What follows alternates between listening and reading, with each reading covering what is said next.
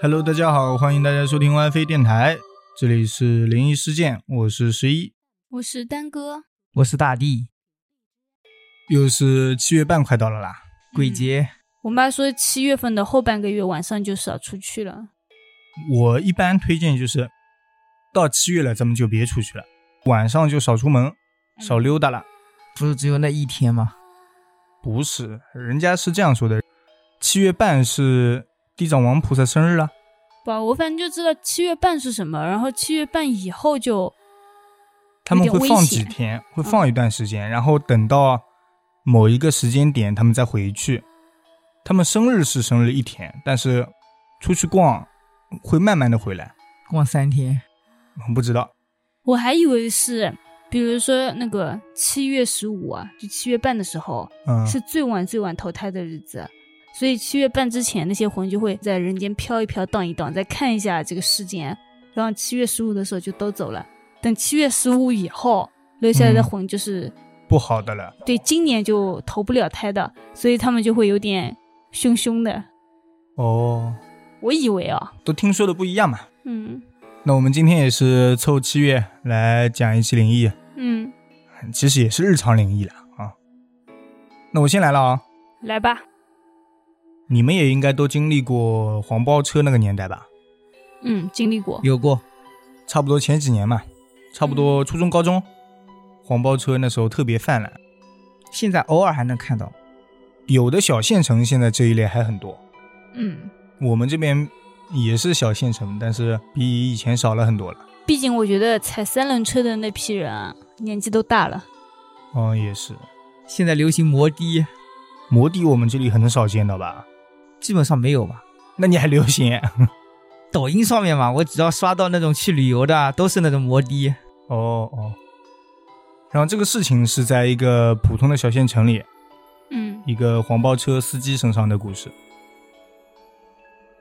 因为他们县里啊，工业相对比较发达，嗯嗯所以也就有很多外来人口，嗯就跟我们这边差不多吧，嗯嗯，也深有体会嘛。哦，外来人口挺多的，所以每天一到晚上，他们拉黄包车的生意就会非常好，嗯因为很多人自己是还没有私家车嘛。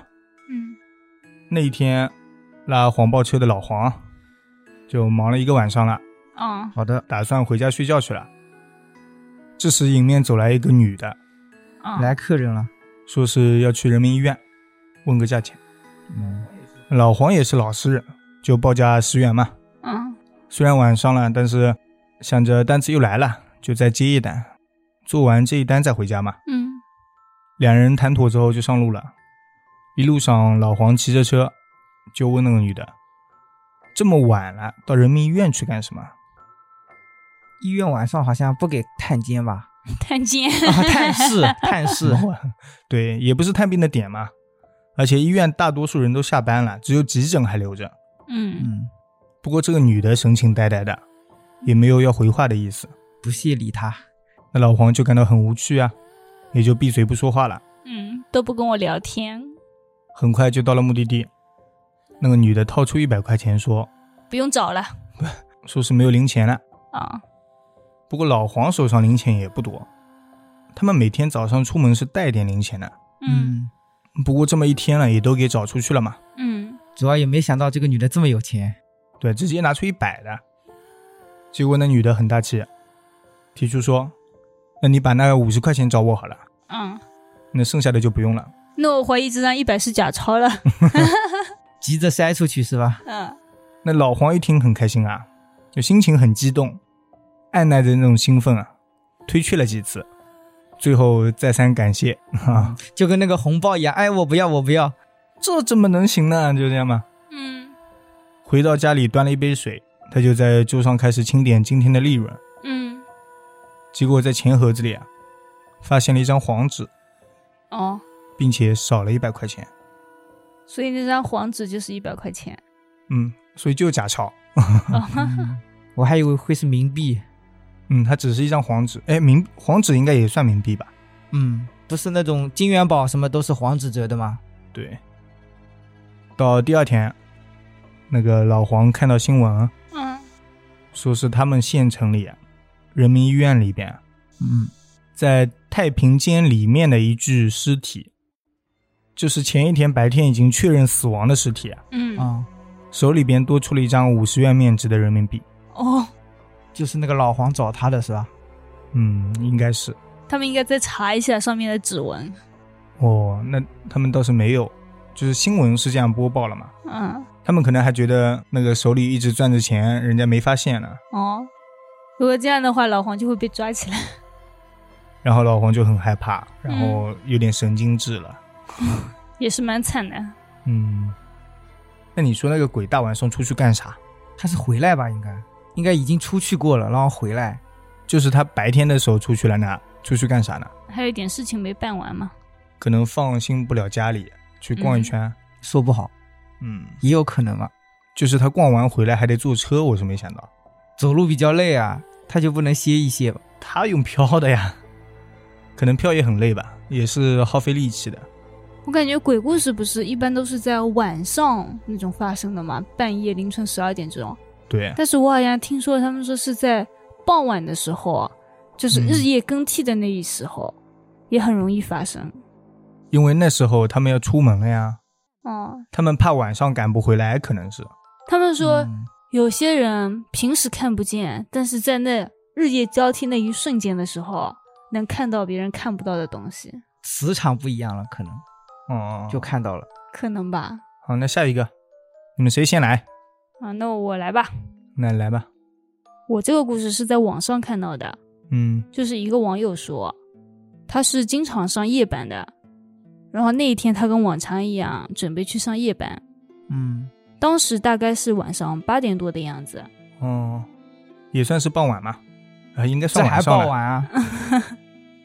然后他就发现他的摩托车打不着火了，于是他就决定走到路口去打车，就摩托车暂时不要了。那也打不起来嘛，毕竟到时间要去上班了。哦，然后就在他去往路口的那段路上，他不小心踩到了一个坑，就是那种排水坑，上面本来是有水泥盖子的，就窨井盖。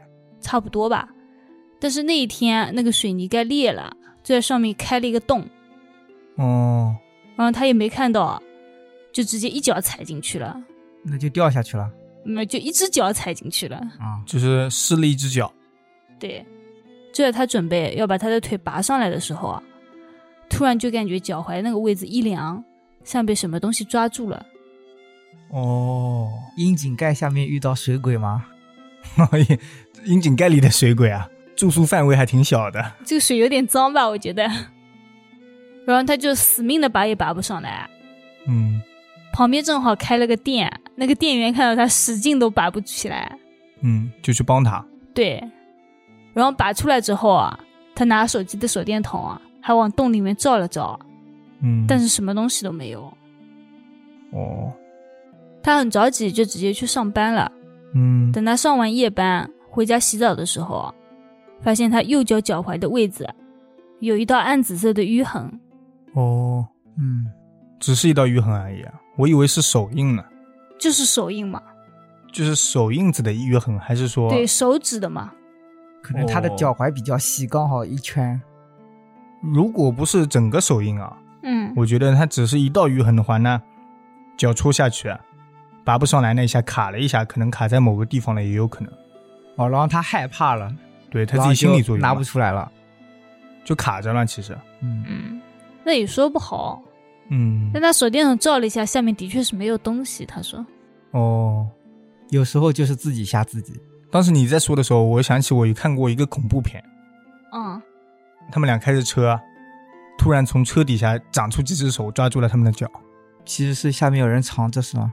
就真鬼呀、哦那个恐怖片，那是日本的还是什么？那我之前看《家有儿女》的时候啊，有一集是刘星很害怕鬼，看到恐怖片，嗯，然后红手绿手大白手，对他妈就是红手绿手大白手，然后我就很害怕很害怕，我每次上厕所的时候，我要盯着那个下面的洞啊看很久，我觉得下面会有一只手出来，哎，他们说下面有蛇出来，这我真看过。我觉得这我也觉得很害怕，有蛇出来这一点啊嗯，简直刷新我的三观。我觉得这个比手出来更害怕。我觉得这种应该会在农村里吧，楼高的应该不会吧？它连有十几楼，嗯，那不知道看蛇的水平了。嗯我刚看到这个新闻的时候，吓得我很久都没有去那个公共厕所上过。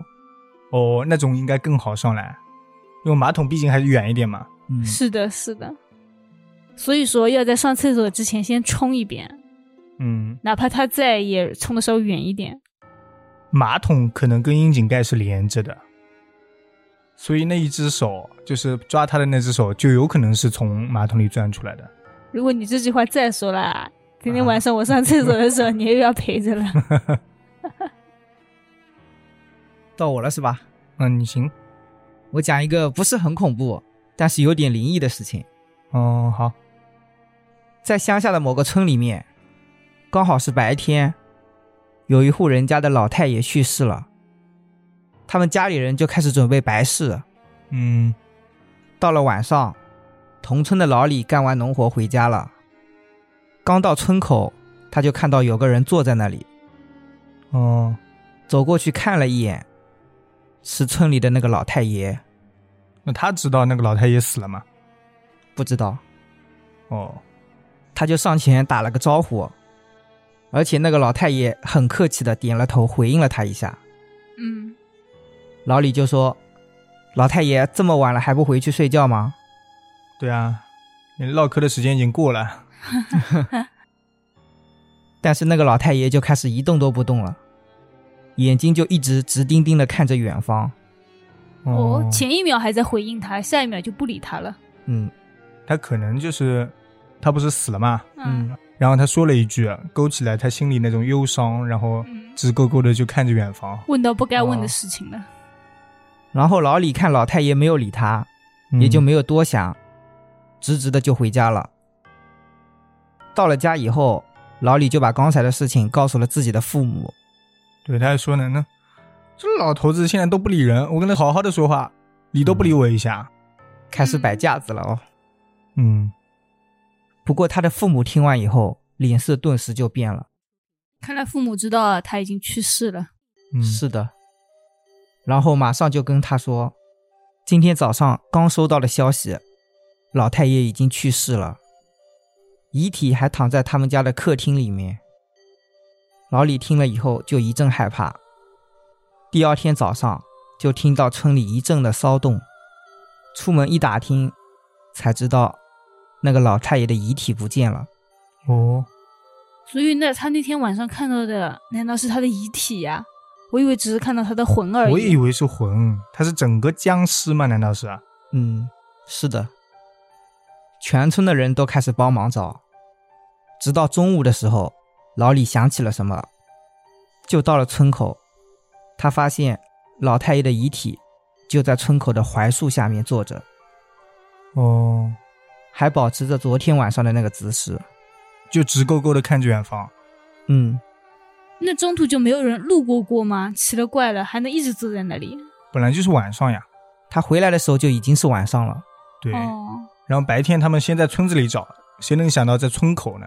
是的，因为村口还得外面一点。好吧，其实他一说啊，我一开始还以为村子里找不到啊，嗯，我以为他村口也找过了，就是他直勾勾的看着的那个远方，我以为他去远方了，那那找不到了，找不到了，要开始报失踪了。还失踪，这偷个尸是案吧，这个失踪有点慌人。 嗯好啦，啊，那下一个，那下一个我，啊我这边这位网友是个老板，是自己创业的嘛，嗯，在他们的县里和朋友一起合伙开了一个培训班，那是挺有钱的。哎，小培训班嘛，嗯，地点呢就选在县里的一个已经倒闭了的商场里。倒闭的商场感觉不是很吉利啊。对啊，那我又要说了，你做生意选人家倒闭的商场嗯，不理智。可能这样的话才能底价接手。是的，那个商场原来是卖女士服装的，嗯，就类似我们这边的新大兴，啊，或者说什么什么服装市场啊之类。女人街，对，不过后来不知道什么原因啊，里面的铺子全部倒闭了，就一段时间内一下子都倒闭了，所以它这个租金就相对比较低。有点夸张啊、然后就有很多和他们类似的那种课外辅导班啊，什么培训机构入驻到那里。嗯，想捡漏是吧？不是因为比较合适，哦它，地方又大，培训机构需要的地方还挺大的，嗯，因为要带孩子嘛。嗯，然后相对来说，这种价格又便宜的地方特别合适。我也觉得，然后地方也不偏，因为以前是商场嘛。客流量比较多，嗯，有一天中午，就午休的时候，嗯他们的前台就躺在教室旁边，靠近一个楼梯的沙发上休息，睡着了。啊，然后网友和他的合伙人两个人就在门口聊天。哦，突然，前台跑了出来，和网友说，他睡着的时候，听到有好多孩子在教室里玩，嗯，而且还有一个孩子啊在掐他的脖子，跟他闹着玩的吧？他喘不过气来了，然后就醒了。啊，他做梦梦到的呗，结果他醒来以后，看到那些孩子一哄而散，全部往那个楼梯，就他刚才睡觉旁边有的楼梯嘛，嗯，从那个楼梯往三楼上面跑过去了。他醒来以后还看到孩子往上跑了，可能就是他醒来，然后那些孩子一哄而散了。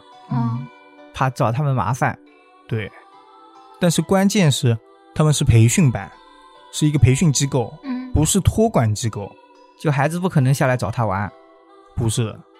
他们中午这边根本就没有孩子，嗯，因为他们是培训机构，就是上午的课上完了，嗯下午的人换一批，中午是不可能有人在这里的，嗯要等到下午开课之后，他们家长送过来，然后才开始培训。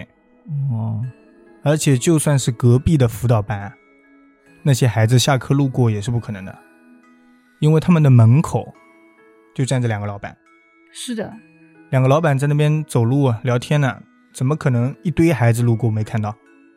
嗯，嗯，他是可能睡懵了，应该就是商场倒闭的原因，我觉得，但是商场倒闭那时候是卖女士服装的，嗯，哦，所以有这么多孩子，应该也是在培训机构入住之后才出现的吧？我觉得我也觉得没了是吗？没有了，没有了，这个有点烧脑哦，怎么要破案吗？哈哈，没那倒没有， 看监控啊，哎，那他们没有看，应该是没有的啦。你要说白了，这种可能就是那个前台看错了。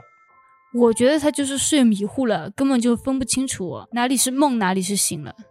嗯，我们就猜到这里算了。下一个，我这个故事里也有一个老板，嗯他和他妻子啊，就生了一个很漂亮的女儿，他们家都住在一个别墅里面，哦，还有很多佣人。那你这个是真老仆板，人我刚才说的那个只是小老板。然后有一天早上啊，那个仆人去叫小姐出来吃饭，就是嗯老板的女儿嘛。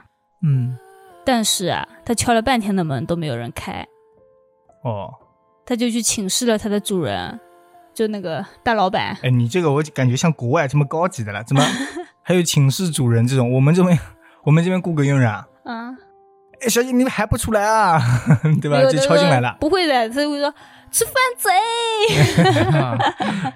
丹哥这个是有点民国时期的那个感觉，对他那种有点上海官僚阶级啊，嗯。对，然后他们反正就在请示了主人之后，嗯，就撬开了小姐的房门，哦，但是里面却没有人。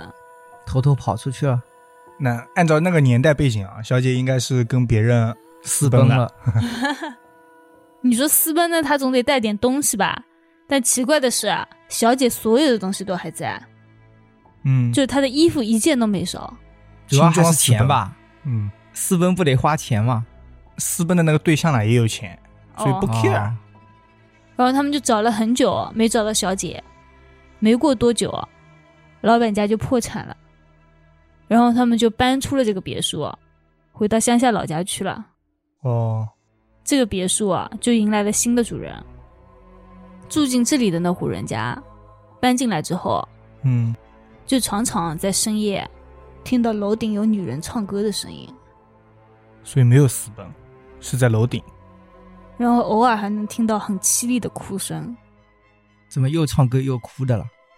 而且还有人说，在晚上的时候，嗯，就有人在楼下那幢别墅的外面，能看到这个别墅的楼顶上面，有一个女人的影子。对，坐着一个穿白色睡衣的女孩。不会就是那个小姐吧？听起来应该就是嗯，毕竟也只有小姐配穿睡衣了。哦，毕竟她走的时候一件衣服都没穿嘛。只穿了一件睡衣。嗯，然后这样的事情频繁的有人看到，嗯，住在这里的那户人家实在受不了了，就打算一定要搞明白这个事情。就去楼顶看。对他们打开了楼顶的天花板，想从这里找到上楼顶的天窗。这时候他们发现，在天花板和楼顶的空间里面，有一副穿着睡衣的人骨。哦，那他们那边是没有门的吗？应该有门的才对吧？我在想，是不是像我们那种吊顶一样的，就是一片一片可以挪掉，哦只不过他们那一片大了一点那种。所以那个骨头验出来是谋杀嘛？就后来哦，有嗯人传说，可能是家里的一个男仆在晚上的时候想非礼这个小姐，但是不小心把她惊醒了，担心小姐告诉主人，就把她掐死，然后尸体直接藏到了天花板上面。哦，应该也就是熟人作案。听着很合理。嗯，要不然的话，不可能说直接藏在天花板上面，可能会把尸体带走。对啊，他能进来肯定能带走呀，嗯，不然的话，他藏天花板肯定是熟悉这个地方嘛，对、嗯，他应该是知道那边不会有人去看。所以请太多男仆女仆也不好，嗯，对吧？你都制服不了。佣人太多也不好。对，你看现在就不讲究这种佣人太多了吧？你请个月嫂当保供在家里，是的，他们说要拍月嫂的马屁啊，给她塞红包，嗯，给她买包包。还要买 包买包包就有有点过过分了。之前我也在网上看到说，都是他请了一个月嫂，感觉就请来一个大神，他就会跟他说，啊，他的前主任怎么怎么好啊，三天两头有小费，又给他买首饰、买包包这种，这么就暗假吗？对，就暗示他要给他买一点，哦拍他买屁。他这个是月嫂还是小三啊？他小三都没他这么嚣张。就是、嗯，结束了是吧？啊，那下一个我来。之前听你们讲的都是老板，到我这里就是给你们打工的了。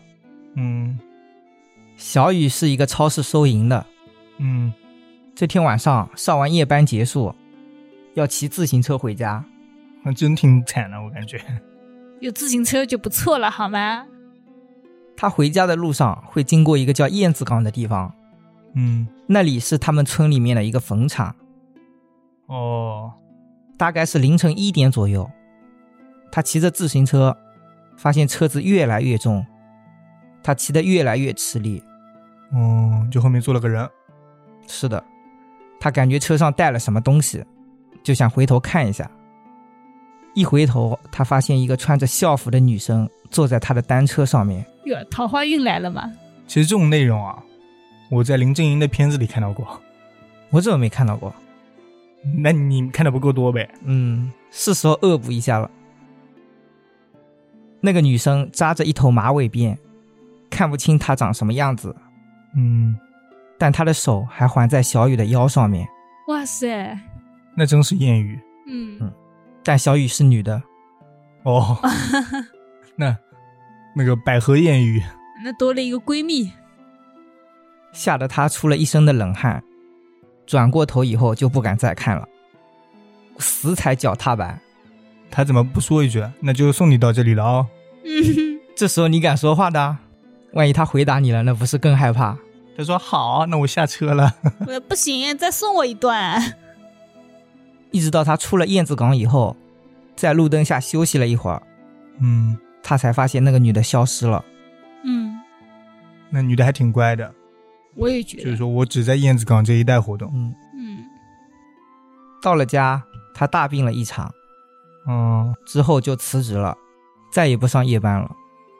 对，其实大多数都是夜班啊，晚上开车啊，晚上干嘛干嘛之类的多。不过我之前有一段时间一直上夜班哦，嗯，但我从来都没有遇到过灵异事件。你这个叫代码，还好我从来就没有遇到过。丹哥是想遇到过一次，我只有丹哥啊，嗯，你的八字有多重啊？你的八字纯水，一个属水的人，八字多数都是水，你八字得多硬啊？你能见到才怪嘞！嗯，这样在的吗你眼前走，你都不一定看得到。我只有在到家之后就想着，哎，我店门锁了 吗？然后实在是睡不着，只能再起来你去还看一是眼。强迫症，嗯是的，那八字什么比较多的会遇到？就是你呃只要多就不会遇到。不是，哦呃，不是，不是，不是，是你属什么的，就日干，就你日干是什么，你其他几个反而是克你日干的，你薄了，你小了，哦，然后说什么称骨啊之类的，算出来又很小，这一类很算了，你也听不懂。哎，那我有一个问题啊，嗯，就是五行算出来的命啊，和称骨算出来的命啊，是一样的，是吗？同一个人的话，一般排除了，就是称骨不那么准一点，因为称骨的命理少嘛，嗯只有八十几种，所以就少一点。然后五行算出来的会更加精确一点。除了称骨和五行还有吗？算命的？其实五行是从八字里可以提取出来的啦。哦，所我就以想知道，就是排八字排完，基本上都很详细了。我就想知道同一个人的命啊，不同算法，他算出来还一样吗？大致会相同。算命有很多啊，上次那种什么钻石命啊、什么园丁命之类 的，也有一种嘛。流派不一样。流派多的是，那么国外还有很多流派呢。嗯啊，不扯了，我下一个接了啊。嗯，小王当年是在棺材厂里面上班的，哦哟，那现在都是骨灰盒了啊。以前嗯那时候有棺材厂，那天他一个人在厂里值夜班，嗯又是晚上，不害怕吗？一个人在棺材厂值夜班，然后走动的时候啊，他无意间瞟到门口站着一个人，嗯，但等他抬头看过去的时候啊，那个人又不见了。走了，那小王以为自己眼花了嘛，也就不再去往那里看了。是的，我也觉得，其实有点害怕了。又过了一会儿，他回身发现这次门口真的站了一个人。嗯那个人年纪看着不大，就跟他年纪差不多。嗯，也是个年轻人，对，然后小王就问呀：“你找谁呀？”嗯，那个人没有回应，只是呆呆的仰着头，目光直勾勾的望着天花板。又是直勾勾的望着，对我发现鬼啊，他们这批很喜欢直勾勾的望着。好像眼神不太灵活的样子。然后小王就有点害怕了嘛，嗯又试探的问了一遍，不过依然没有得到对方的回应。嗯不赶紧拿出个十字架吗？人家又不是信教的，啊，嗯然后这一下小王就有点不知道怎么办了嘛。那嗯走好像也不行，在你旁边站着好像也没有什么意义，啊，最后就坐在那边上，就看着那 个人。怕他跑进去是好无语吧？啊对啊，那万一是小偷呢？你这边吓了我一下，你小偷偷东西去了。就在那边过了差不多几分钟，嗯，对方突然有动静了，醒了，眼睛本来就睁着，嗯，发呆结束，醒了。然后他静静的转过身，嗯看向厂房的方向，嗯然后往那个方向走了过去。要开始偷东西了，小王就叫了两声嘛，哎，干嘛去啊？ 对方还是不应他，就笔直往那个厂房走。小王心里一横，也就快步跟上去啊，嗯因为他们厂里是有规定的，就外人不能擅闯入内，嗯嗯，这种几乎每个厂都有。都这样的。对丢了东西不好负责任啊。对啊，不过他刚刚走到那人边上的时候，那个人不见了，哦，就消失了。嗯然后他回头马上跑到了自己的值班室，嗯去倒了一遍监控。不叫人吗？人不在呀，他只有一个人啊那天。发现从头到尾啊，他们那边都没有第二个人出现过。就监控里面就只有他，对他就像唱独角戏一样，在那边先说话，就喂你干嘛啊什么，没有一个人，嗯，然后又小跑出去，过了一会儿又跑回来。绝了。我觉得那个鬼应该是想要一副棺材，嗯，有可能，可能他自己的棺材不够精美，也有可能他是没有棺材。也有可能棺材烂啦、之类的，也都有可能嘛。嗯，嗯，那是，其实现在骨灰盒不是也有高档次、更高档次这一类嘛？嗯你们有经历过就是送那个亲人去那边火葬场吗？经历过，我经历过两次，不是有那种卖骨灰盒的吗？两百块一个，很普通。最普通的是送一个，对啊，就那个送的两百块，好吧？火葬场会送一个，火葬场送是你把火葬的费用什么全包了，然后算在里面了。对这个是算在里面的。如果你想要更好的，加钱。嗯，有什么紫檀木？我上次看了一千我八旁，外面还镶了几个像宝石一样的，哦，嗯，那我没见过，你没去过吧？我应该去过，但是我印象里我都没有看到过骨灰盒。嗯，最后会有一个人抱回来的呀，就是那个亲戚的不是亲戚吧？不是子女，然后辈分那个最人大的孩子嘛。对，因为我是跟着亲戚去的，他们说可重了，重嘛？那我倒没感觉，你搞得来你摸不过是我似弄的，因为我看我那个亲戚的时候，嗯他是拿着我太太的那个骨灰盒嘛，嗯，我我感觉挺轻的。我是因为那一次他后来还爬山去啊，抱着那个骨灰盒要爬到顶啊，嗯，因为也不好换人，然后就一个人一直抱着。可嗯能也跟那个骨灰盒的价格有关吧，木头的质量不一样，重量不一样，骨灰盒就不一样吧。那如果价格贵的应该会更重，我对也，觉得，那但是他买的也是便宜的，也是送的。主要他一直拿着，就会感觉越来越重。嗯，他说我快要送到的时候最重，感觉有点灵异的感觉，想要表达出这种意思。哦，那我觉得你可能是爬山爬累了，也有点心理作用。你是那天你亲戚就对啊真实的，他说越来越重，越来越重。对，他说越来越重，肯定啊，你扛一个水扛个半个小时，你也会发现它越来越重，越来越嗯对你重。拿这个东西，这么一个盒子呢，你拿到山顶上去啊，嗯，那你爬上去肯定是最后的时候最累呀、我就记得不是把骨灰盒送过去的时候啊，嗯，要撑着一把黑伞的，你们有吗？没有，不知道我们晚上嘛，可能凌晨啊，晚上还有晚上去的吗？我们都是白天去的，对啊我们傍晚去，然后傍晚回来。我们是哦凌晨不是去火化了吗？我们也是火化之后啊。下山之后，就上午就直接去山上了。是的，凌晨五点钟就起床，六点钟的那个时候哦，我有点记错了，但是凌晨五六点钟应该不需要伞吧？弄完骨灰盒以后，就火化完以后，嗯去山的路上会撑一把伞。要撑着哦伞上去的，可能是为了挡一下骨灰盒嘛，可能是对，应该是这个意思不吧让。阳光照到。嗯，嗯，下个是我吗？是我。哦，我这个故事说的是有一次啊嗯，天有些晚了，一群小朋友刚刚放学回家，在路上的时候，他们会经过几座坟堆，又是粉堆，但其实这种坟堆哦，在农村也挺常见的。就很正常，的特别是山边上。我表姐家就是这样。嗯，这几个小朋友啊，看到了这些，也就是习以为常，一点都不害怕。嗯，他们就一起回家嘛。走着走着啊，突然发现少了一个人，他们就回头去找那个人。嗯，迷路了，走到坟堆旁边的时候啊，他们就找到了那个小伙伴，哦，他们就叫他说：“喂，走了，你还在那里干嘛？”可是那个人啊，就好像听不见一样，只是循环的做着一个动作，就是手里拿着火把，围着那几个坟堆一直转圈圈。搞得跟人家祭祀似的，，对，跳大神的感觉。啊、他就嗯一圈一圈的转，而且面无表情。主要他还拿了个火把，火把哪来的？他们平常回家就带火把是吧？嗯，哦，那应该是农村里，应该没有手电筒，嗯，是的。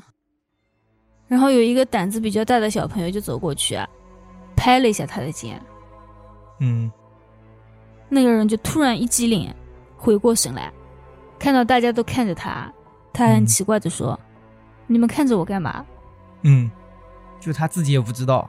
对对我这么吓人了，你们看着我干嘛呢？ 他对他自己刚刚那个行为啊，就一完全点印不知道象都没有。对，没啦。没了。我感觉他像是上身啊啦，这个会不会就是传说中的鬼打墙？应该不至于吧？他都拿着火把在那边跳了。不是，啊其实就是在走路嘛。嗯，他以为他在直路上走，实际上他在转圈。对，讲真的，嗯刚刚也说了，我表姐家是在冯的那边的，嗯嗯，我们经常去那边玩，但是就没有遇到过这种事情。你们都是但是就没有遇到过这种事情。哦，你们这么但是吗？嗯，最神奇的一次是我甚至还在那边捡到了 钱。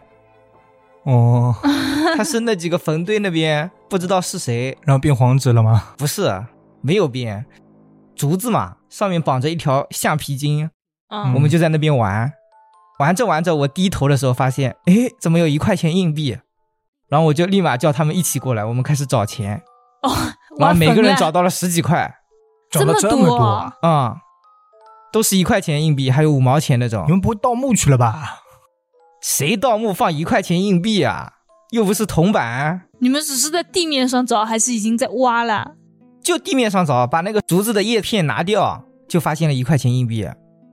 嗯，但平时就算祭祀啊什么的，也用不到硬币吧？对啊也，用不到真钱啊。是的呀，嗯所以就很神奇。啊我之前啊，嗯，说到这个坟，我就想起来了，有一次我跟我妈去摘杨梅嘛，她说她那时候同事啊什么家里有杨梅山，我们过去摘杨梅的时候，看到那个山上有好几个坟啊，有嗯些摘杨梅的人还站在坟上面摘杨梅，这么过分啊站吗在坟上面摘太过分了。就是，有好几个坟很正常，因为我们以前我陪我朋友去阳明山那边，嗯就旁边有一条小溪，就我们和那个坟之间隔了一条小溪。嗯，我摘杨梅的时候已经在坟旁边蹦跶了。你都有人坟上面蹦跶了，这个真的坟头蹦迪了。我突然发现你们都去过杨梅山，你没去过吗？我是不想去。很没意思了，就对挺累的了。哦，主要是又脏又有蚊子，还有羊辣子，那我没见过，也嗯就我辣过很你多，次了。 也就你。那下一个谁来？嗯该我了，该我了。嗯，行，小海是一个初二的学生，他爸爸是开大货车的。那年放暑假，他就想跟着他爸爸一起出去，就开货车。嗯，就外出。嗯，在晚上的时候停在了一个服务区里面。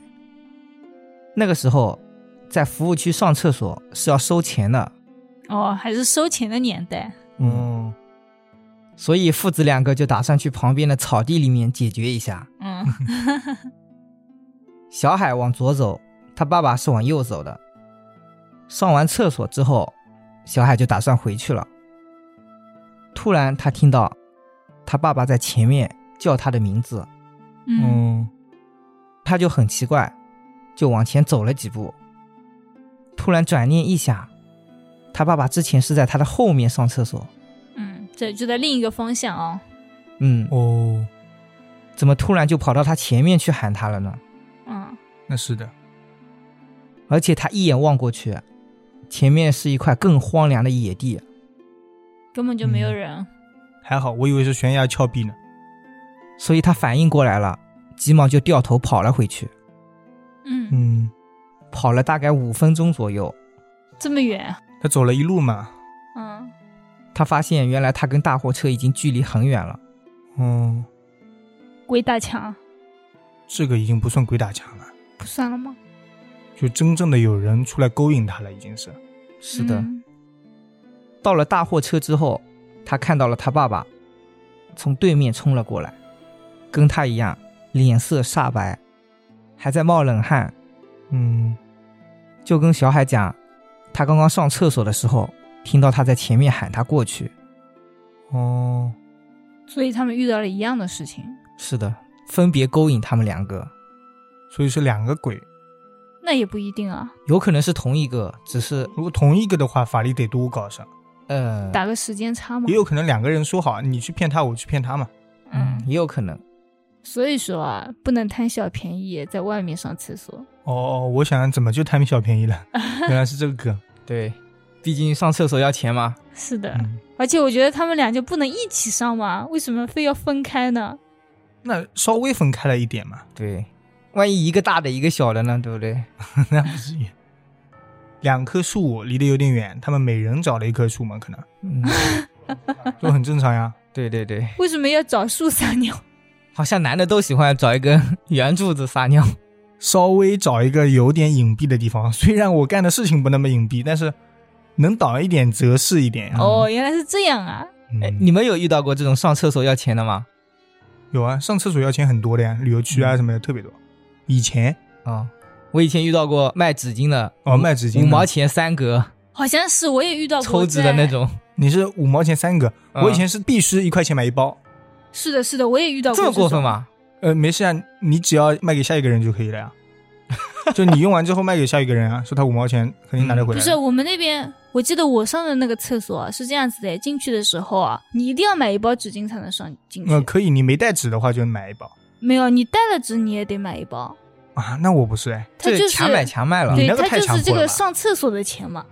哦嗯，但你要想，你上一次厕所，他送了你一包纸巾，嗯本来的话他可以直接收钱让你上个厕所就好了。嗯，好，那我下面这一个啊，嗯，应该是我啊，是本的来轮一轮到我，我这个故事正好和大迪讲的也比较相似，嗯嗯也是上厕所，也是有人叫他。嗯然后这个故事是发生在东北的农村里面，一个网友的姥爷啊他嗯去东北农村办事嘛，啊，因为当时的农村周围没有酒店，嗯，所以就直接投宿在了一个村子里一户人家里嘛，民宿，呃差不多民宿的意 思。更贵，比酒店还贵。现在对，那时候他们不收钱，哦啊，都很淳朴。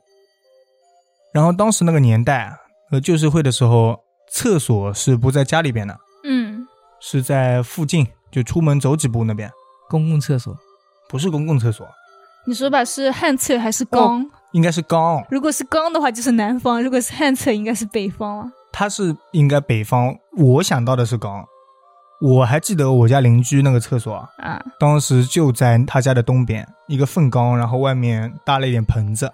我知道，我家后面甚至还有一个特意建的，为什么？不知道是用来做肥料吗？不是啊？是我爸还是我爷爷啦？一定要，然后以前特的嗯意时建了候一个，哦、现在还在，非常臭，真的，所以我都不想去后面。直接粪在那里呀。嗯那天他姥爷半夜起来上厕所，嗯很熟练的出门，拐了个弯就到了那个室外厕所里了。嗯完事之后，正要回房间的时候，啊正好遇到了他投诉的那一户那个户主，啊就，房主嘛。他也出去上厕所。嗯，他就礼貌的跟人家打招呼，嗯说你也来啦，嗯，闹肚子啦， 那我对我也是，对吧？我这边刚完事，你看你巧不巧啊之类的， 搭了几句嘴，啊，结果那房主也没接话，不想理就跟他说，你跟我来，哦，随后扭头就走，又在缸里跟他打一架那么已经在缸外边了，啊！啊，不是缸，厕所外边。离不开这个缸了，已经。然后老爷不知所措嘛，嗯，但是人住在屋檐下，对吧？也不好思。意思拒绝。那人家说跟他走，那就跟去看看呗，嗯没准有什么事情让搭把手啊之类的。嗯他跟着那个房主越走越远，来到了一个大院子门前，突然停下了脚步。然后呢？走到别人家门口，对，然后那个房主头也不回的说：“到地方了，嗯，下车吧。不在车上， 就跟着呢。”嗯，那他网友就很懵呀、走上去看了一看院子，嗯然后又看看人家院子的大门啊，嗯，那锁着呢，就想问问房主这是哪啊，来嗯这干什么？是啊，嗯，可是转头一看，人已经没了。嗯，房主自己回去了，把他撂这儿了。然后他绕着这个门口喊了半天也没见着人，嗯于是就赶紧跑回了那个家里啊，嗯，就投诉的那个地方嘛。嗯，结果一到家，看到那位在炕上躺着正香呢，嗯房主是吧？对，他也没多管，也在炕旁边那边睡下了。嗯，应该把他叫醒。是我，我就会把他叫醒。你叫我过去干什么？他是第二天早上才问嘛，哦嗯啊、到了第二天早上，老爷就问房主：“你昨天领我去那院子里干嘛嗯，？”结果房主说：“没有啊，我晚上一直在睡觉。梦游，”网友老爷就说了：“嗯不可能。”然后把昨天发生的事情一五一十的跟房主讲了一遍，嗯还带着房主去了那家人的院子外边指认了一番。嗯但嗯，老爷记忆力还挺好啊，嗯房主就感到奇怪了，说：“这一家人啊，嗯几天都没见着人了，可能一家子都出去串亲戚了。嗯我领你来这里能干啥？”也有道理，后来两人觉得不对嘛，也嗯，很好奇，所以要敲门了吗？敲死我！ 没有，不至于撬锁，就直接从院子外面翻了进去。那不至于，当的小确偷不比至于。撬门还要过 分。那撬是没有撬呀，至少锁是不破坏了啊。嗯然后翻进去看看到底是个什么情况嘛。嗯跳到院子里啊，从窗户外边往里边一看，嗯两人都傻眼了。屋里边从炕上到地上，全是人。到处都是血，哦，被人谋杀了，然后尸体摆了一地。哇塞，天啊！于是他们赶紧报警。警察来了，验了尸之后说，那一家四口全部被人杀了，哦，而且尸体已经死了好几天了。这也太恐怖了吧？那就是他们家人的灵魂装作那个房主的模样，把他带过去。可能是吧？那既然都有灵魂可以把它带过去了，他们直接把锁给开了，把门一打开，别人不都进来了吗？可能他们没有那个能力，刚刚他把死锁开了，人家为什么要进来偷东西嘛？更容易进来吗？嗯，那不是更吓人了吗？你刚坐到这里，锁啪开了，你不觉得灵异吗？这样别人就会觉得嗯很奇怪，我进来看看。嗯，然后大晚上的他可能也不想吓死人家。哦， 那相对来说，这一个应该是就是领了个路而已，应该是个好鬼，或者说就是那家主人就是想让别人发现他们家尸体，是的，让村里人帮忙收拾一下。嗯，对，那刚才大地说的那一个应该是不怎么好吧？是的，荒郊野外，谁知道后面想干嘛？是的，想骗人家的命。嗯，我那个比较害怕，呃，恐怖，你那个比较恶劣性质。细思极恐。其实像大地刚才说的那个，我以前听过，就跟着那个走，再走几步就到河边了，或者再走几步就到悬崖边了。哦，然后就死了没有，然后就发现了呀，啊！你这么一说吧，我这里还真有一个。嗯，就是这样的啊。对，那连着了，那你来吧。啊，就他说有一天傍晚，一对情侣正在公园里面漫步啊，四处无人的时候，这对情侣正要亲热一下，这时候啊、从旁边走过来一个穿着红衣服的女生，又是红衣服，对，这个女生在路过他们身边的时候，突然递给了男生一条红色的围巾，轻声的问他：“你爱我吗啊，当着人家面挖墙角，好了，结束了，那个这一对恋人结束了。？” 然后那个男生就说：“爱。嗯，嗯，就爱了。”对啊，直接被勾引了。然后那个女生就微微一笑说：“那好，我们一起去一个遥远的地方，终生相爱。我还以为爱我你就抱抱我。这明显就是要他命嘛！是”说完以后啊，那个女生跳进了前面人工湖里，他们还好呀，他旁边还有个女的在呀。然后那个男生就冲过去跳到湖里，直接就跳下去了。没有在跳进去之前，他听到身后传来自己的名字，哦，然后那个男生就扭头去看嘛，只见他自己的女朋友啊，用异样的眼神看着自己，啊嗯，他就低头看了一下，发现他自己的半只脚啊已经悬在湖边上了。哦，那这个是当着别人都要作案了。那这个女的也不够聪明啊，这个女鬼，嗯，是的，好歹等那个女的上厕所去的时候再出来。嗯，哪怕是一个人的时候，那你好骗一点。嗯。人家两个人当着面呢，大地刚才讲的那个至少是两个人分开了一段路吧。对，嗯，可是我觉得可能啊、一个人来逛公园比较少，然后逛到比较偏僻的地方更少，但实在没人下手了。是的，嗯，像我这种一个人的，我肯定是在人多的地方看他们一起玩。你这种一个人的，人家也骗不了你。他俩是在那个男的的眼中，是不是他女朋友问他爱不爱他？哦，可能就是这幻样。化成他女朋友的样子。对你这种单身狗，他问你爱不爱我，你嗯，找个谁？他就不变成能什么幻化出一个漂亮的妹妹 啊？变成一只猪多，你想不想吃我呀？ 嗯你忘记是大地上次做梦吗？那个嗯女生使劲的捏他的手，不、是使劲的牵他的手，大地使劲的甩开人家的 手。人家还给他钱呢，他都不愿意。嗯，是的，单身是有理由的。嗯那我再接下一个。嗯、呃小孔是一个女大学生，这一天是周末，早上她有事要出去，就跟室友说，晚上我一定会回来的，但可能会有点晚，你们一定哦要给我留门。嗯我一定会回来的。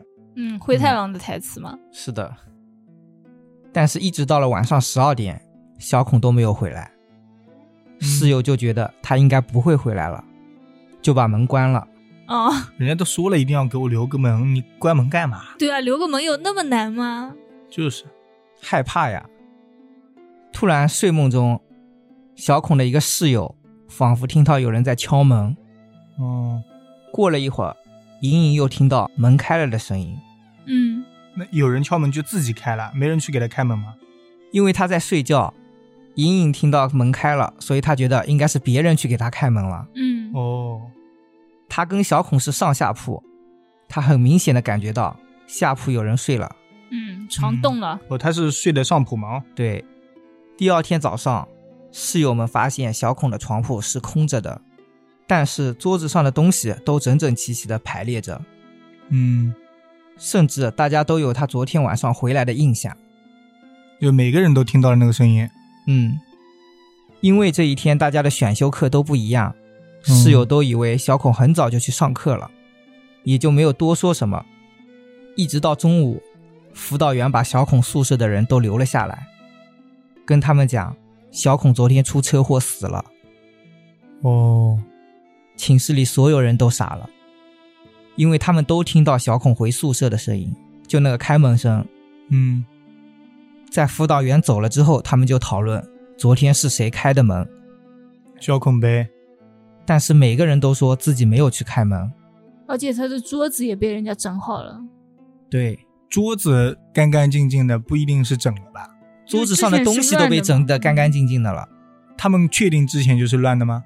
他没说嘛，一开始、嗯啊应该没提到啊，所以就不好说。对，就是他们每人都有印象，开门的印象。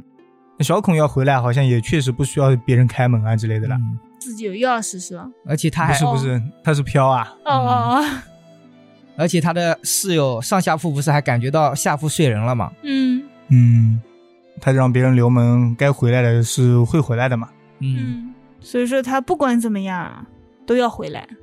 因为他啦是答应了的，说我今天一定会回来的，是的，对，反而是他室友做的不对，还给人关门了，所以就是变成了他的执念是吗？这句话，可能吧。啊那我再接啊，一个叫小安的，那一段时间一直住在外婆家里。嗯有一天晚上，他做梦的时候梦到一个女鬼在窗外飘着，并且还愤怒的跟他说：“你上一辈子啊嗯把我害死了，所以这一辈子我要来索命。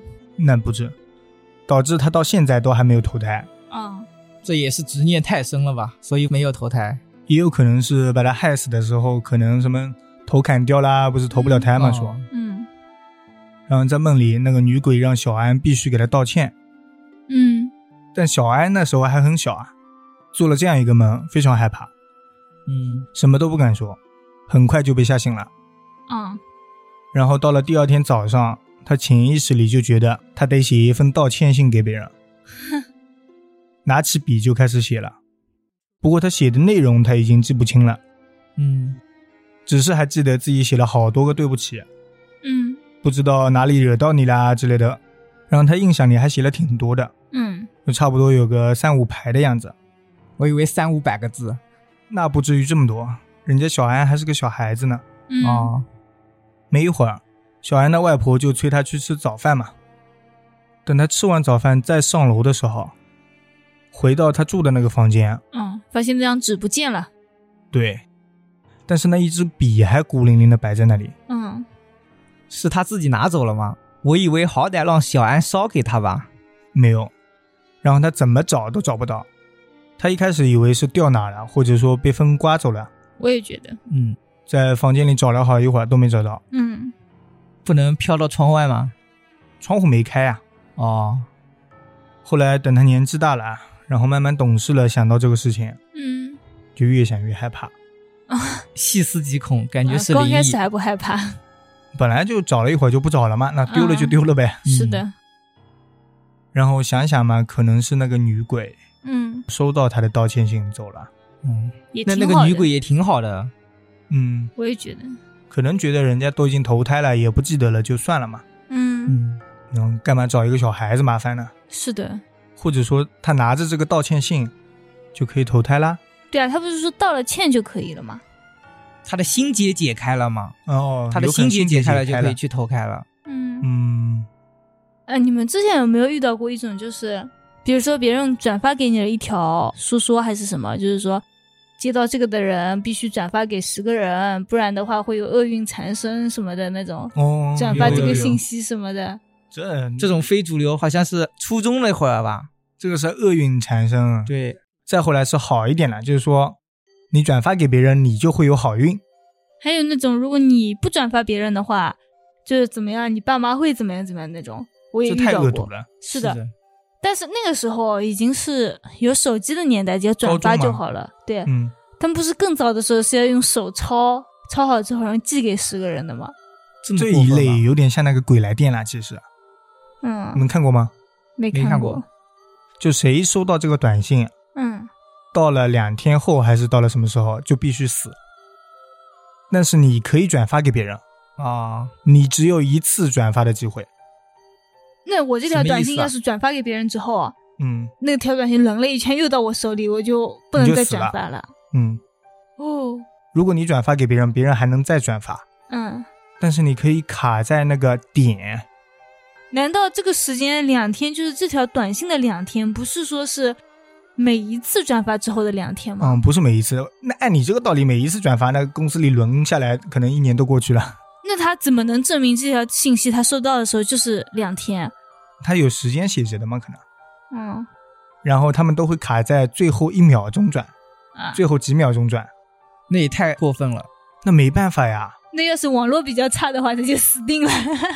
当时我看过一个内容啊，我随便提两句吧，这里。哦，算了，你还是别提了。人家那个喜欢的，你就推荐一下这部电影，提就别提了。嗯我提两句，提两句。不行不行不行不行不不行！是，我大致聊一下内容，就是那个人收到这条短信之后啊，嗯，然后大家所有人都会知道他收到了，因为那个铃声是特有的，只要发了那个短信，就会发出那种声音，是吗？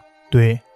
然后你想丢到那只手机是没有用的，就手机哪怕是被你砸烂了，丢到外面了，啊、还是会原封不动的在你的口袋里发现，那这个其实挺好的，又是新手机就是一样的手机，就是原来那一只。哦，然后最后的时候，你只要发出那条短信，别人收到了，就会有一只手直接把那个人抓走，从手机里伸出来吗？不是手机里，就任何地方。哦我看到，我记得一幕就是床底下突然伸出一只手，把那个人给抓走了。哦，那这不就是看人性险恶的时候吗？对对对，这个故事还有人性险恶的那一点。嗯，好了好了，然后下一个谁？我啊小刘有一次和他女朋友出去旅游，嗯，晚上就住在当地人开的旅店里面，应该就是那种民宿啊，嗯，嗯，还挺有钱。不一定所有的民宿都贵，好吧？好的， 也可能确实没有别的地方住。嗯，刚住进去的时候啊，就感觉一切都是正常的，可是睡到后半夜的时候，小刘突然感觉有一双冰冷的手把他的右脚给抓住了。哦，他猛地惊醒，透过窗外的一点点亮光啊，他能看到他女朋友正躺在他旁边，睡得正香。不抓他女朋友就抓了他。是的不，是，他是想看看女朋友是不是抓他脚了，那哦旁边还睡着呢，没有抓他脚。我觉得是灵异，是我想的太快了哦。嗯，他看向他自己的右腿前方啊，可是黑乎乎的，什么都看不见。嗯，他想坐起身来，才发现根本就动不了身体。他能看到，但是动不了。对他想大声的叫喊，也发不出任何声音，只有他的头能转动，眼睛也能看见。头还能动啊？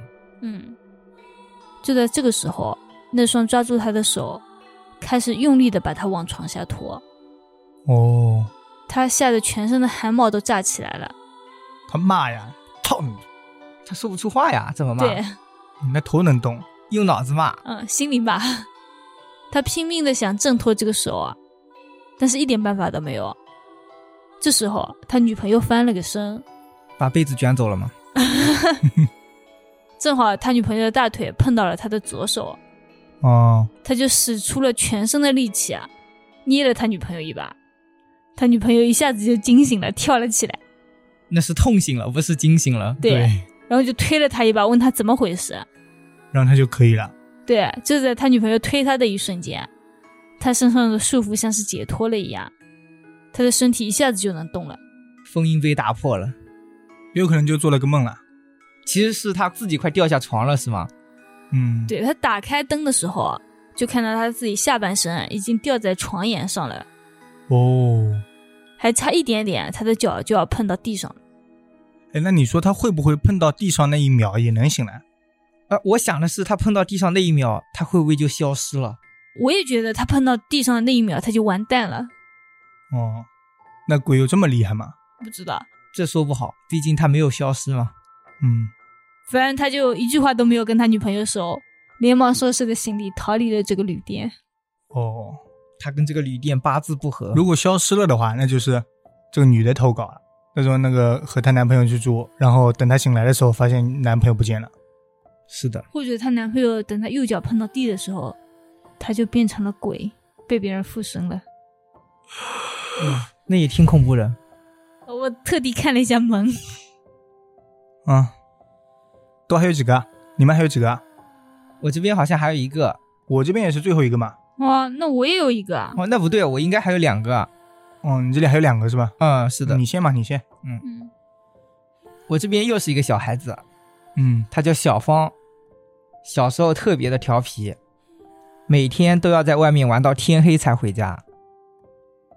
有一年鬼节，那天晚上他突然整个人就蔫了吧唧的，哦，也不活跃了，就整天窝在家里面，跟他爸妈讲他浑身都没有力气。哦，我还以为被上身了呢，嗯这，样应该只是被跟上了。也挺危险的。他爸妈就开始给他量体温，但是也没有发烧感冒，嗯，就无缘无故的没有力气，而且脸色煞白。哦，我觉得他需要叫一下魂了。他爸爸倒没什么感觉，但他妈妈感觉不对劲，就说是不是鬼节了，被谁缠上了，对，一般都是女性会更那个一点。敏感一点。对，于是他妈妈就去找村里的人给他立筷子，哦，他拿出了三根筷子跟一碗满满的水，嗯，开始挨个的叫小芳逝去亲人的名字。刚开始的时候，筷子一直没有立住。当喊到小芳大伯名字的时候，筷子立住了，在碗里没有倒下去。哦，那就是大伯缠上他了。嗯，大博士来看看他吧。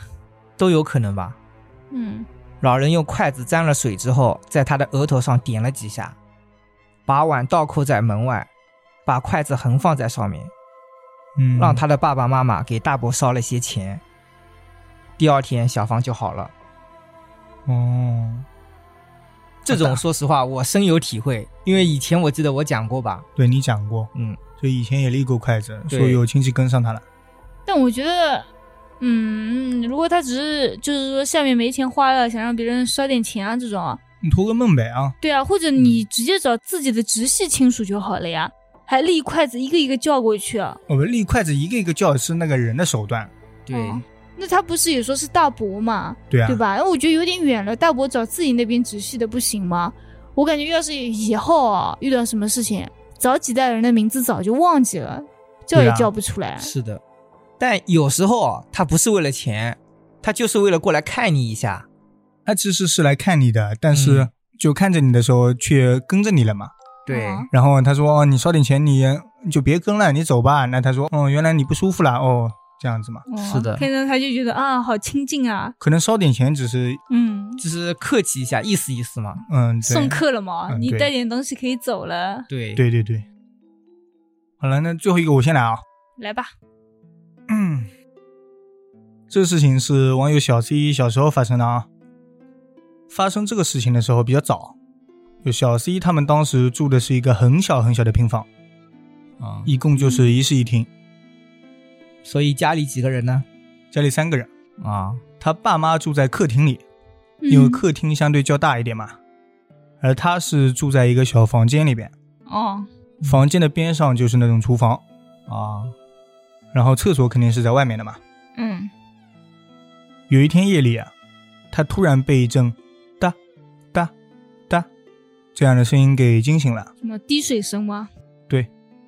虽然这个声音不大哦，不过因为在深夜嘛，周围附近没有别的声音，就显得异常清晰，嗯，甚至他都能听到那种水滴滴在台面上那种反弹的回音，嗯，就溅下去那一瞬间的那种。对。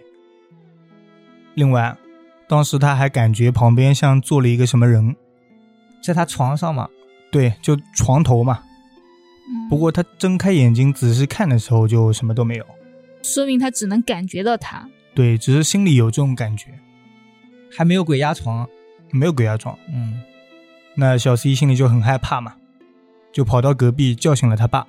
嗯他爸进来房间一听，说是厨房里的水龙头可能没关好，因为他房间就在厨房旁边嘛。哦，啊，然后转身去了厨房，把水龙头紧了紧，一夜无话。哦，不应该说那一夜就没有什么声音了。嗯，也没有什么事情发生。对，到了第二天晚上，又差不多的时间，小 C 又被同样的声音给惊醒了。嗯又是水龙头。他自己一个人也不敢去厨房嘛，然后又是一样去叫醒了爸爸。他爸又去厨房把水龙头紧了一下，不过这一次没有那么顺利。小 C 刚睡下不到十分钟，声音又响起来了，他也完全睡不着了。那就不是水龙头的事情声音啦肯定是水龙头发出来的，哦。然后他越想越害怕，就跑到了大厅和爸妈一起睡。嗯，很正常。让他老爸没办法，就让小 C 一个人跟他妈妈睡。 嗯啊，那床太小挤不下，对对对，床很小嘛，让他自己睡到那个小房间里去了。但是那时候小 C 很害怕呀，嗯，嗯，然后爸爸可能更给他一种就是安全感。在惊慌的时候，爸爸肯定是更有安全感的，嗯主心骨，然后就跟他妈说：“我要让爸爸一起睡。然后他妈就睡到了小房”间。没有，他说我们三个人一起睡。啊哎哦，然后他妈就到房间门口把他爸喊了出来。嗯，小 C 说：“按照他爸平常那个性格，他是不会出来睡的。嗯，因为太挤了。对，就是反正没什么事情，我肯定是一个人在那里睡就好了。对，然后等他爸出来之后啊，小 C 的妈妈就问了一嘴，那里边到底什么情况？嗯，结果老爸一声不吭，摇了摇头。说明他也遇到了什么事。最后几个人就不多说了嘛，就哄着小 C 早点睡了。不一定是遇到了，可能是他感觉到了。嗯，气氛有点沉闷，他爸就感觉摇了摇头，就是脸色有点不太好。对，不想再继续这个话题了。我也觉得，就是遇到什么的时候，当下是不敢说出来的。这是我们把它放在灵异里。如果不是灵异的话，他爸就是脸色很不好，水龙头得换一个了。那我觉得，如果是水龙头坏了，直接说一句不就好了吗？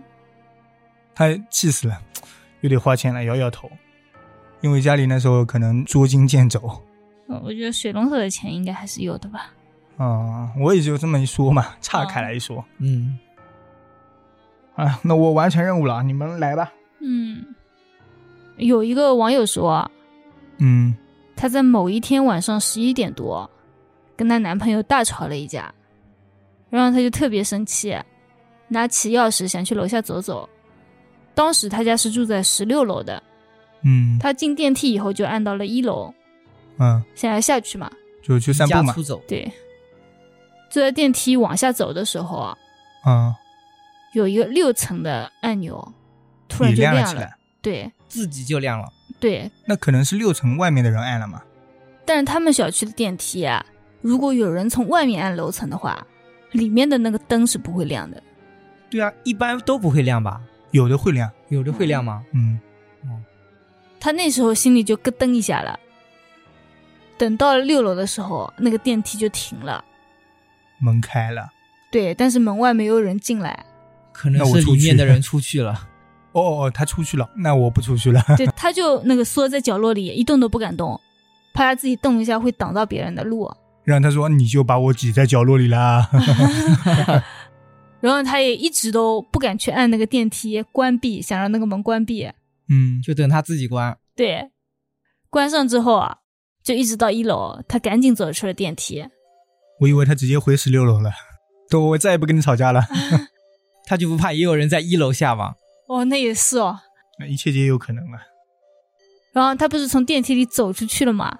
就是他走出去的时候啊，他正好瞟了一眼时间，正好是半夜十二点，嗯，他就站在单元门口，哪都不敢去，因为我觉得单元门口是有灯光的嘛。嗯我哦外面不敢出去散步了，对，电梯也不敢回去， 对， 她赶紧给她男朋友打电话，让男朋友下来接她。搞得了她男朋友赶似的。那不跟她男朋友说不就好了吗？嗯，刚吵完架，她跟她男朋友说：“你去六楼看一下。那边有惊喜，我给你准备了。那我最后一个”行，结个尾。网友小军也是上夜班的，嗯，我好像上夜班讲的比较多啊。你都是夜班，我们基本上讲的都是晚上了。嗯，这一天他夜班结束，准备回家了，嗯，坐上了公交车，就开始拿手机看小说。又是那种末班车是吧？嗯，路过一片荒地的时候，他看累了，就想往外面看一眼。哦，车窗上倒映着他的脸跟车内的一部分人。嗯，突然，车窗上小军的脸冲他诡异的笑了一下。小兵小军，小军，哦，小军谁啊？他自己了。他本人啊，对，就他自己的脸对着他自己笑了一下。是的，哦，这个好恐怖啊！吓得他大叫了一声，手机也掉到了地上，啊哦，整个人脑子就一片空白。但突然他就惊醒过来了，手里还死死的攥着自己的手机。就他手机没掉下去啊。对，原来是他不知道什么时候睡着了。他做了一个梦呗。